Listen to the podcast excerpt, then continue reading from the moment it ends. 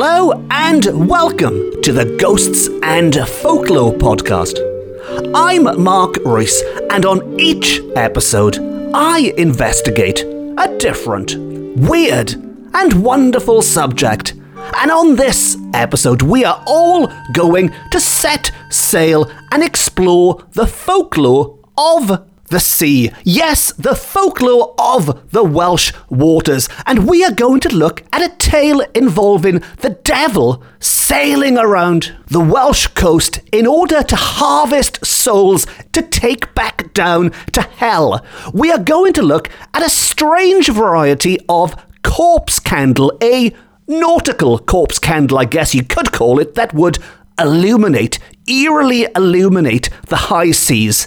And we are going to look at the magical properties of what Richard Burton described as Welsh man's caviar. Yes, Welsh man's caviar, and a heck of a lot more coming up. So, I hope you don't suffer from seasickness or anything, because this is going to be a particularly salty episode. Now, anyone lucky enough to live in Wales or to have visited Wales or even to have just had a look at the shape of Wales on Google Maps or something will know that the country is surrounded by water. The sea plays a huge part in daily life for a lot of people, and with the exception of the border with England, the rest of the country is surrounded by this, this salty water containing whatever devils and corpse candles and other strange beasts and creatures are lurking out there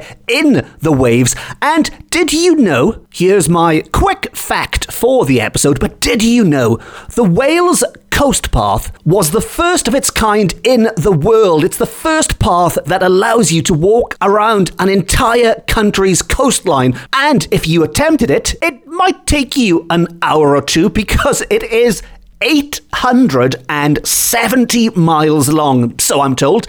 870 miles. So if this episode does inspire you in some way to go and explore this folklore, this seafaring folklore for yourself, you might be in for a little bit of a walk if you attempt the entire coast path. But anyway, I'm, I'm starting to sound like a Visit Wales advert, so never mind that. Back to the folklore. And to help me with this episode, I have turned to one of my favourite Edwardian folklorists, and that is Mary Trevelyan, who recorded a lot of Welsh folklore, Welsh folk tales back in the early 1900s.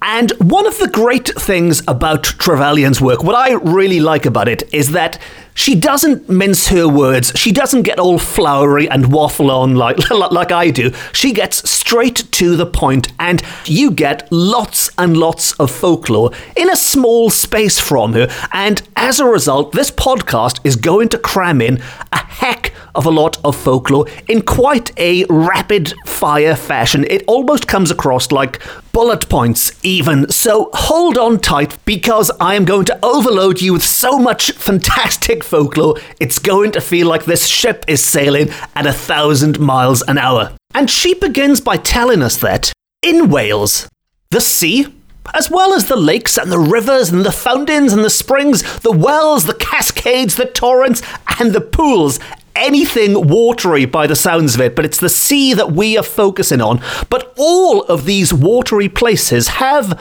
much folklore and many folk stories attached to them. As I'm sure regular listeners to this podcast will have picked up on, there are plenty of ladies in lakes and Tylwyth Teg in rivers and God knows what in fountains.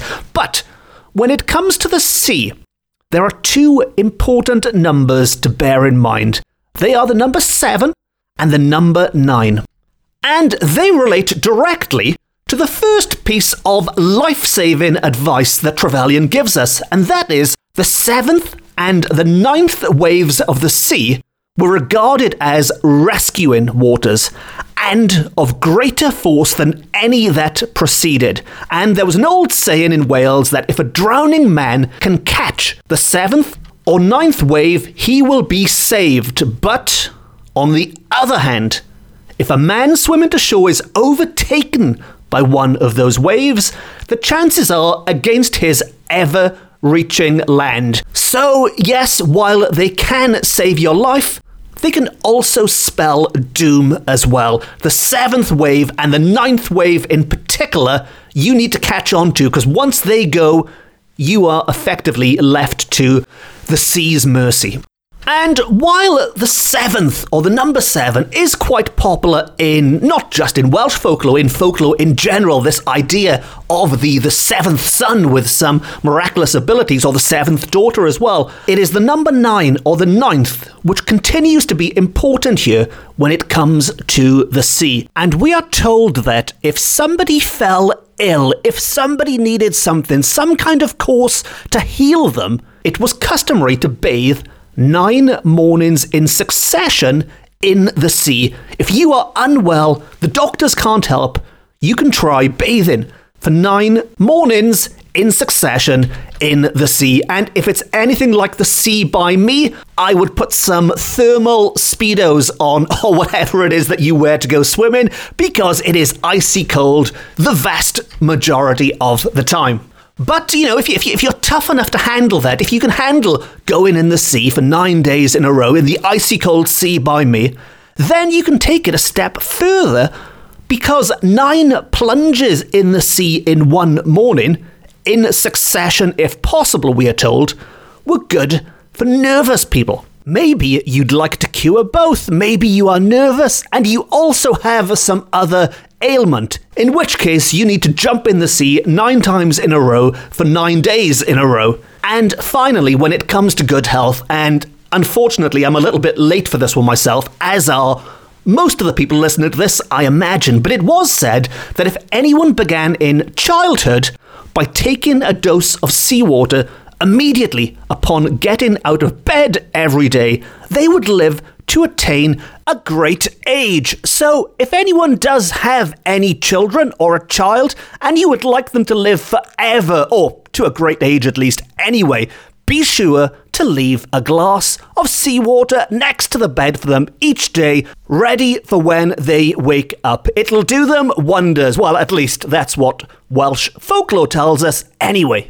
And there's more. I did warn you that Trevelyan is quite rapid fire with these points, but there's more. And she tells us that people born near the sea were supposed to be brave. So if you do have a child and you want them to live for a long time and they happen to have been born by the sea, they could have a very long and a very brave life. And she also gives us some little pointers on how to use seaweed, which, as you may or may not know, is something of a delicacy in certain parts of Wales. People eat laverbread. Yes, laverbread, a traditional Welsh food, a form of uh, it's what's a form of dried edible seaweed that people would have traditionally eaten with a full cooked breakfast, say a full cooked Welsh breakfast, which if you can imagine a full cooked English breakfast, say, but you swap the black pudding for something from the sea, for laverbread or cockles or something maybe. And if you are sitting there pulling a face thinking, how the heck can anyone eat seaweed? What is wrong with these people? Well, Richard Burton, the world's greatest actor, described laverbread as Welshman's caviar. And I think if it's good enough for Richard Burton, if it's Richard Burton's caviar, then I think it's good enough for us mere mortals to eat as well. But more than that, it's not just laverbread, it's not just food, it could also save your life from evil spirits. And how many food things can claim that? Not just a tasty part of your full Welsh breakfast, it can also protect you from evil spirits. And we are told that a bunch of seaweed kept hanging in the back kitchen scared away evil spirits.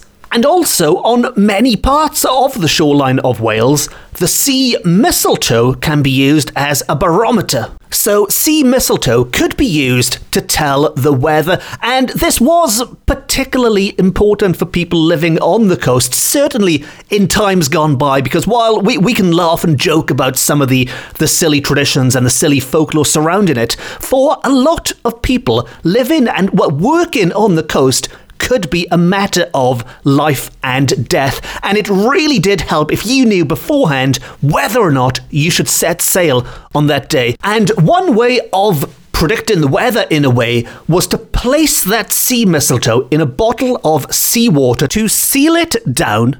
And when that water becomes dark or muddy, a storm or heavy rain may be expected, but so long as the water remains clear and untroubled, the weather will be fair. Now, how effective that was, I have no idea. I've, I've never tried it. But as mentioned, for those going out sailing the seas and catching the fish, anything which, which could help in any way, I imagine, was taken slightly more seriously than we take it nowadays. And talking about catching fish, and this is quite quite strange, and I think this is quite quite unique to Wales, but you know, I'm, I'm happy to be proven wrong.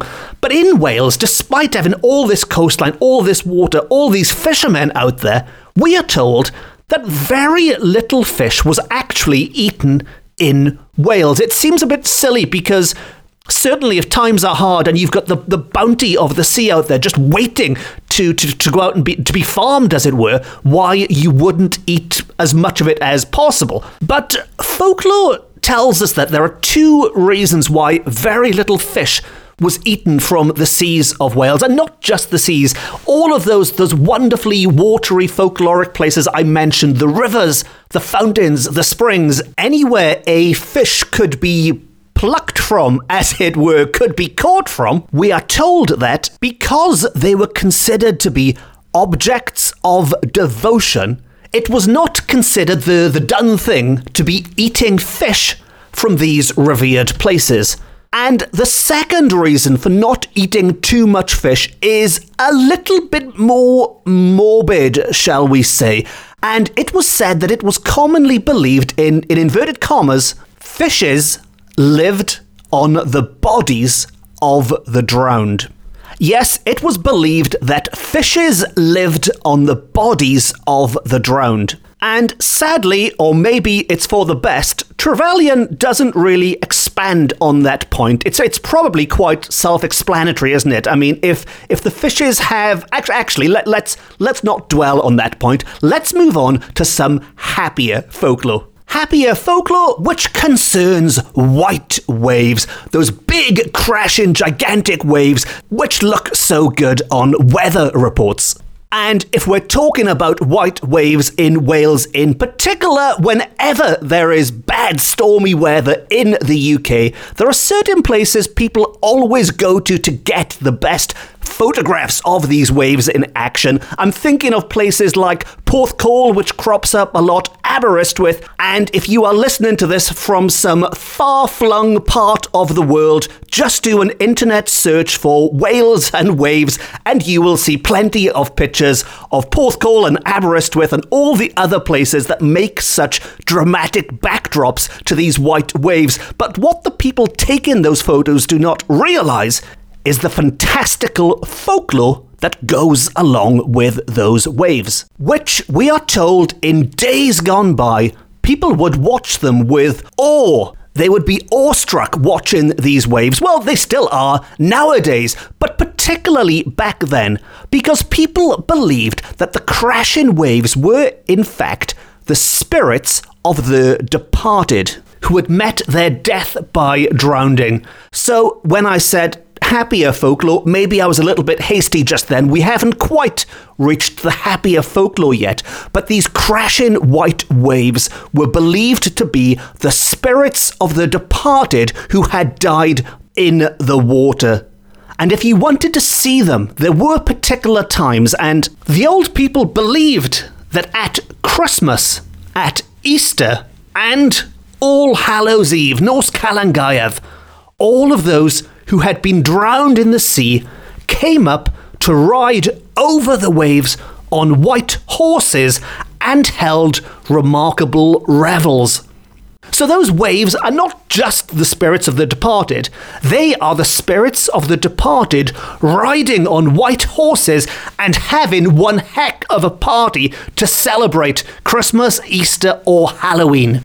And there are some white waves in particular around, we are told, the dangerous sands of Nash, Nash Point in what was South Glamorgan in Trevelyan's time, which isn't a million miles away from Porthcawl, as mentioned earlier, that wonderful spot for catching these waves hitting the rocks. But it was in Nash, around Nash Point, that these waves had a particular name. These waves were known as the Merry Dancers. The spirits of the departed were known as the Merry Dancers. So maybe there is a happy part to this little piece of folklore after all. They were certainly, by the sounds of it, enjoying themselves as they rode on the waves. Now, moving on to the sailors themselves, the Welsh sailors, and we are told that the, the famous expression Davy Jones's locker is supposed to have originated in Wales. And Davy Jones's locker is an expression which means the bottom of the sea, or to put it more bluntly, it means where dead sailors go when they sink to the bottom of the sea. And I think the expression would be quite well known to anyone who's watched a pirate film, really. Certainly, the best example I can think of would be Disney's Pirates of the Caribbean series, the Johnny Depp led films in which Davy Jones does feature. And apparently, and it's not something I've researched personally, but so I'm told, apparently, this expression is Welsh because it derives from the fact that Welsh sailors would invoke the name of their patron saint, Saint David, in times of need, or at any time, I guess, but particularly at times of need. If the boat is going down, they are praying to Saint David. And this could be the origin of Davy Jones's, of course, Jones is as Welsh as you can get when it comes to a name, of Davy Jones's locker. And sticking with the Welsh sailors, we are now going to look at a few more bits of Trevelyan's rapid fire bits of folklore. And she tells us that the following bits of lore have all been gleaned from Welsh captains and pilots, so straight from the people themselves. And we are told that when first stepping ashore or entering a ship or boat, advance with the left foot first for luck. So remember that one when you step ashore, left foot first. Have a penny over the ship's bow when coming out of the docks if you would have prosperity and a successful voyage, so have that penny ready.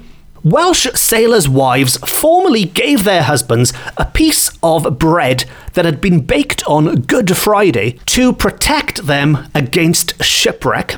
And now we've got some cat based folklore, some catty folklore, and it was said that the mewing of a cat on board fortakens a serious voyage, as opposed to an unserious voyage, I guess, a laugh a minute voyage with, with clouds and things. But a cat can do more than predict a serious voyage. And it was said that if a cat stretches so that her paws meet before reaching Lundy Island from any port in the Bristol Channel, storms will be encountered. And there's even more feline folklore, and that is when cats are frolicsome, yes, frolicsome on board a ship, the Welsh sailors say a gale of wind is in their tails and there is rain in their faces which I think is a wonderful expression. A gale of wind is in their tails, and there is rain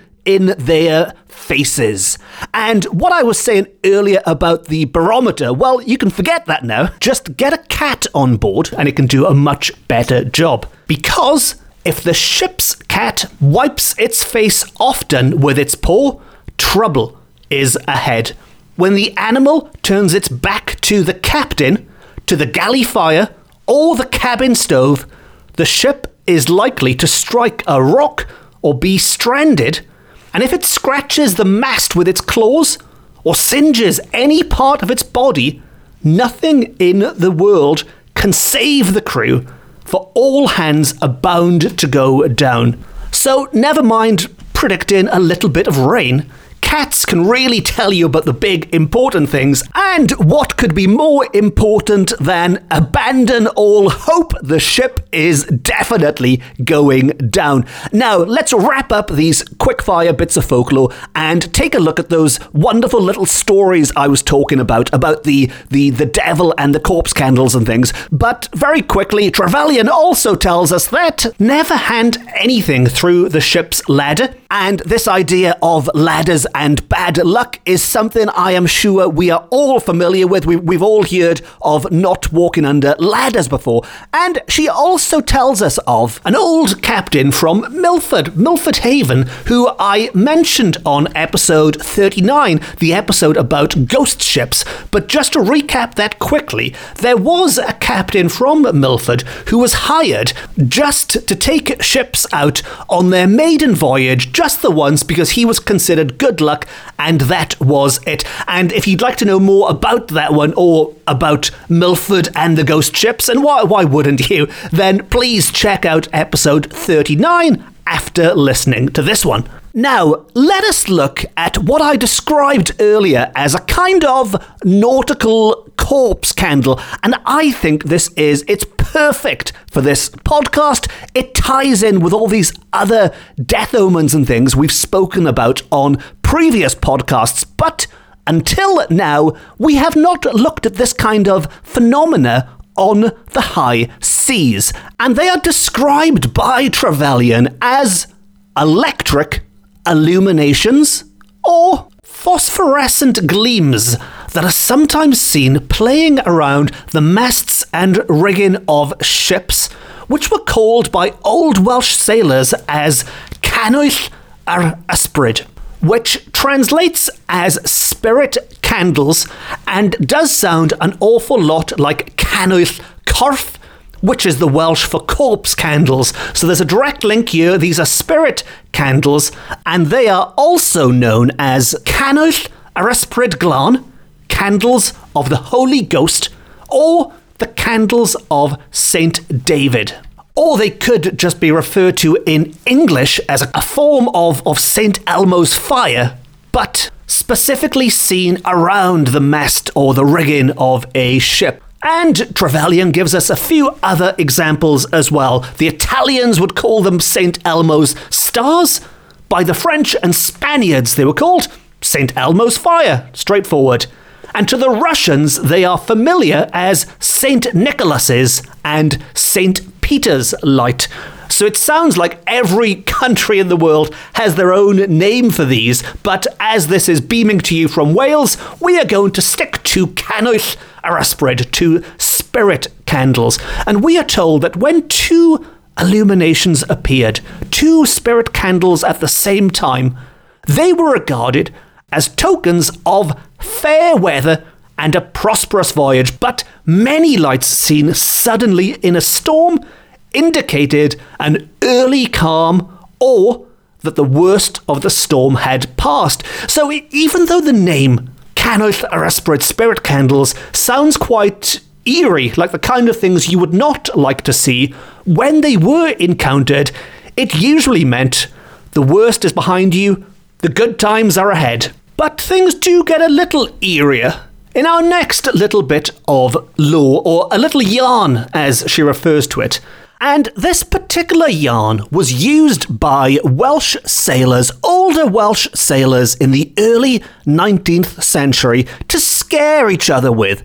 And they claimed the devil himself created a three masted ship from wood in the underworld. The devil had crafted this ship down in hell, this three masted ship, and it smelt so strongly of sulphur that it was a pest to the coast of Wales. Why? Why he was sailing it around Wales, I don't know. Because we have the best coastline, I imagine, the best coastline in the world. But anyway, he was sailing his smelly, sulphur smelling boat around the coast of Wales, and in this ship, the devil placed the souls of people who died in a very sinful condition. So if you'd been up to some naughty things, your soul could end up on this sulphur smelling boat on the coast of Wales. Whenever a fresh cargo of souls was taken on board, the devil was extravagantly delighted.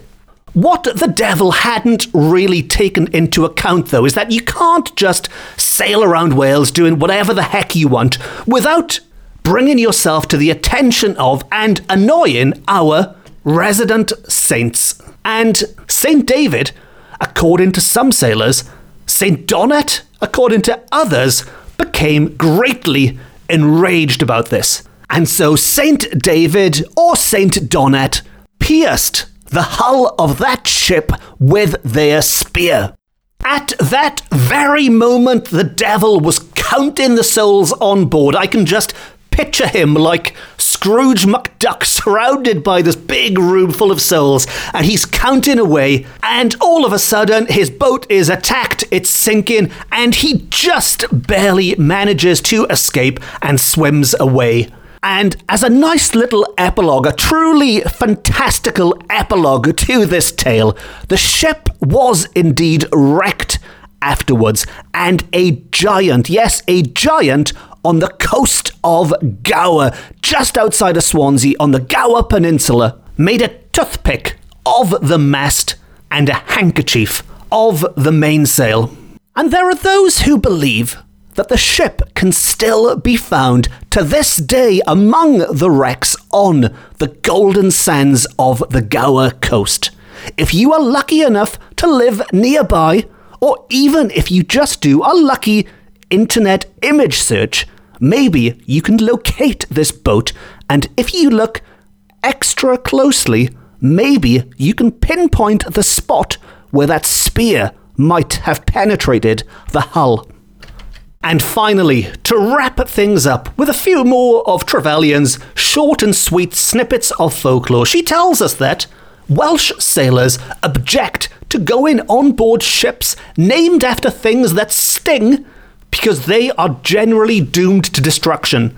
By that, I'm assuming she means wasps and bees, etc. So there you go. Don't don't go on a ship called Wasp. They say that if anything is lent to another boat, luck goes with it unless some portion of the article is first slightly damaged, broken, or willfully torn. So if another boat asks to borrow your map, you have to tear a corner or something off first, otherwise, you're bringing bad luck on yourself. If an article is stolen from a ship, the thief has taken the luck too, and if possible, it must be brought back at any price. So maybe if you're vindictive and you wanted to give another ship bad luck, sneak on board, steal that map before they can rip the corner, sneak back off again, and watch what happens. And there's more.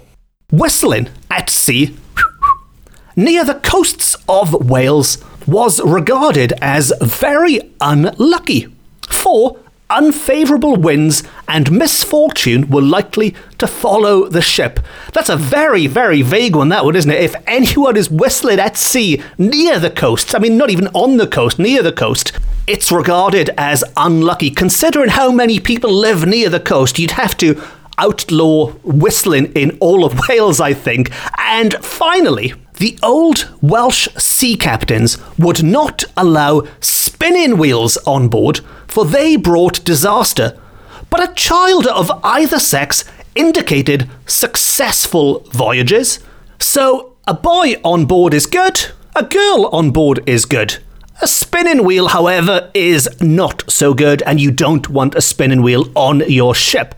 All of which reminds me of one of my favourite operas, The Flying Dutchman, which, spookily, does involve a ghost ship and does have as one of its more well known songs the spinning chorus Whirl and whirl, good wheel. And maybe I've just solved the riddle of the Flying Dutchman. Maybe the reason he was so doomed is this spinning song, which Welsh folklore tells us is terrible terrible luck. Who knows? What I do know is that I am going to dig out one of my DVD versions starring Bryn Terfel as the Dutchman and recorded in Zurich and watch that right now. So let's wrap up this episode. And it just leaves me to say thank you very much for listening. Diolch and Varian am Grando. If you have enjoyed it, I would love it if you hit the subscribe button and then you'll never miss an episode ever. If you have any comments to make or you'd like to say hello, I'm quite easy to track down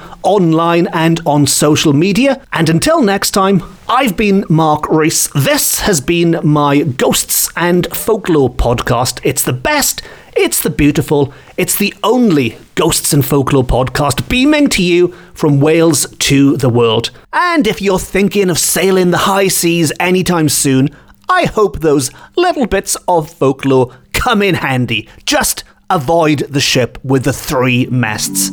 No star. Thank you.